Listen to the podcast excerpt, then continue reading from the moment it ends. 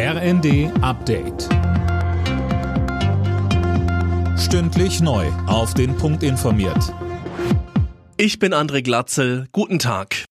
Auch heute demonstrieren in ganz Deutschland wieder Zehntausende Menschen gegen Rechtsextremismus. In München musste die Demo wegen Sicherheitsbedenken abgebrochen werden.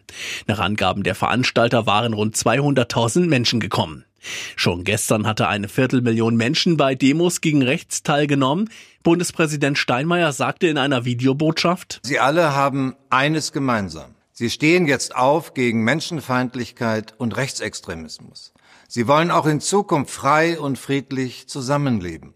Diese Menschen machen uns allen Mut. Sie verteidigen unsere Republik und unser Grundgesetz gegen seine Feinde. Sie verteidigen unsere Menschlichkeit.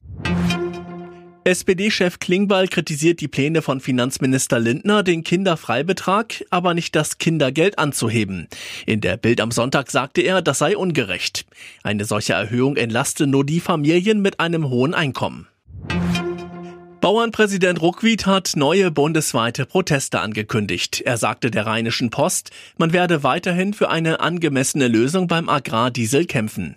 Die Ampel will die Subventionen schrittweise abbauen, die Bauern laufen Sturm dagegen. In den vergangenen beiden Wochen hatten Bauern in ganz Deutschland unter anderem Straßen blockiert. Die Bundesregierung hatte daraufhin die Streichung der Kfz-Steuerbefreiung wieder einkassiert. Jeder vierte Rentner in Deutschland muss mit weniger als 1000 Euro netto im Monat auskommen. Das geht laut Redaktionsnetzwerk Deutschland aus Berechnungen des Statistischen Bundesamtes hervor. Betroffen sind vor allem Frauen. Linken Politiker Bartsch spricht von einem Armutszeugnis. Alle Nachrichten auf rnd.de